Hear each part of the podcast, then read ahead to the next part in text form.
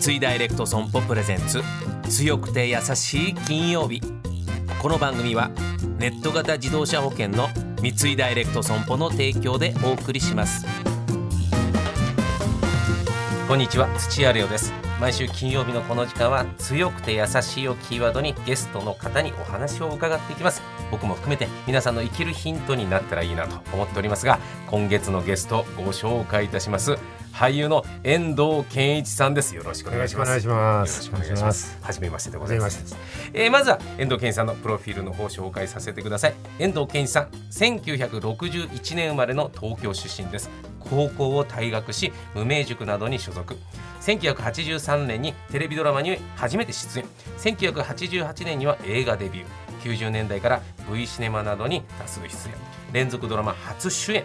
2009年の「湯煙スナイパー」えーその後のご活躍は皆さんのご存知の通りです、えーご出演されているドラマ「エンジェルフライト国際霊柩総監視」が Amazon プライムビデオで全話世界同時配信中です。ということどうぞよろしくお願いします。よろしくお願いします。強くて優しいがキーワードでございます、はい。いろいろちょっとそこら辺を、はい。あ紐を解かせていただきたいなと思うんですが、うんえー役者さんを目指すっていうのはどういうことがきっかけだったんですか、これね高校中退しちゃったんですよね。うん。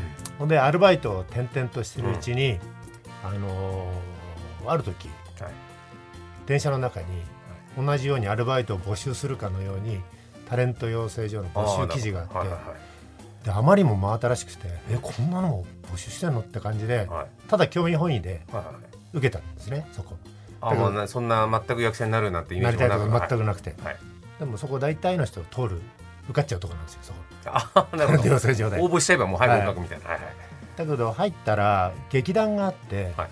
でそこに出演してからあの演出家の方にあのものすごく勉強しろってことをいっぱい言われて、まあ漢字で突っかかったりなんなりとか読み合わせの時とかあってでまず読書しろとか、うんそんなんで初めて読んだのが太宰治さんの「人間失格」っていうので本面白いってなって、はい。でその後あの音楽もね聞いたことないものを聞いてみたくなってはでクラシックでベートーベンの「エロイカいはい」いきなり聞いてすげえって感動して。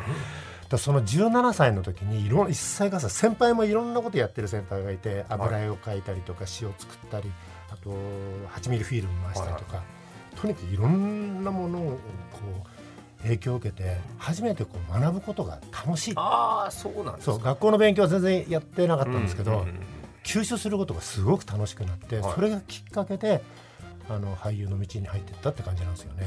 あなるほど。はい、じゃあそういうことで俳優の道に入られて、まあ、ちょっと強さというキーワードでちょっとお話を伺いたいんですけど、役者をやる上でどういう部分が強いということが、えー大事だったりするもんですか、うーん。20代は、うん。俺犯人役をいっぱいやってたんですね。テレビ、はい。テレビドラマで刑事ドラマが流行ってたんで。で20の後半から30ぐらいまでこう俳優としてどんなことを勉強していいんだろうって改めて思った時に、はい。脚本書いてみようと思ってあの自分でね。はい。でそれでこうなんか書きながらいろんなアイデアをバーッとこう浮かばす訓練みたいにしたんですよ。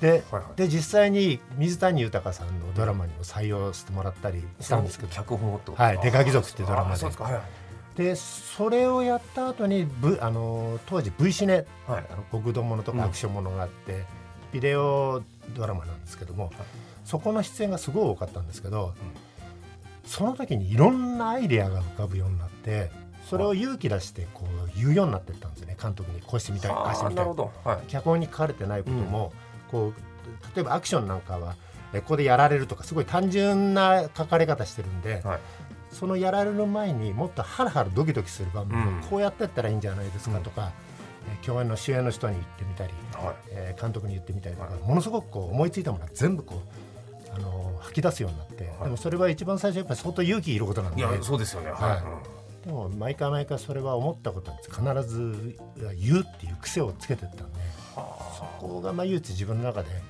強くなっていったとこかもしれないですね。それも先輩後輩関係なく関係なく、えとりあえず、ーどんな先輩いても思いついたら言います。こうしてみたいああしてみたい。はあ。でもだもちろんダメって却下される時もあるんですけど、はい。ただ思いついたのをはい。心の中に留めないっていう癖は、はい。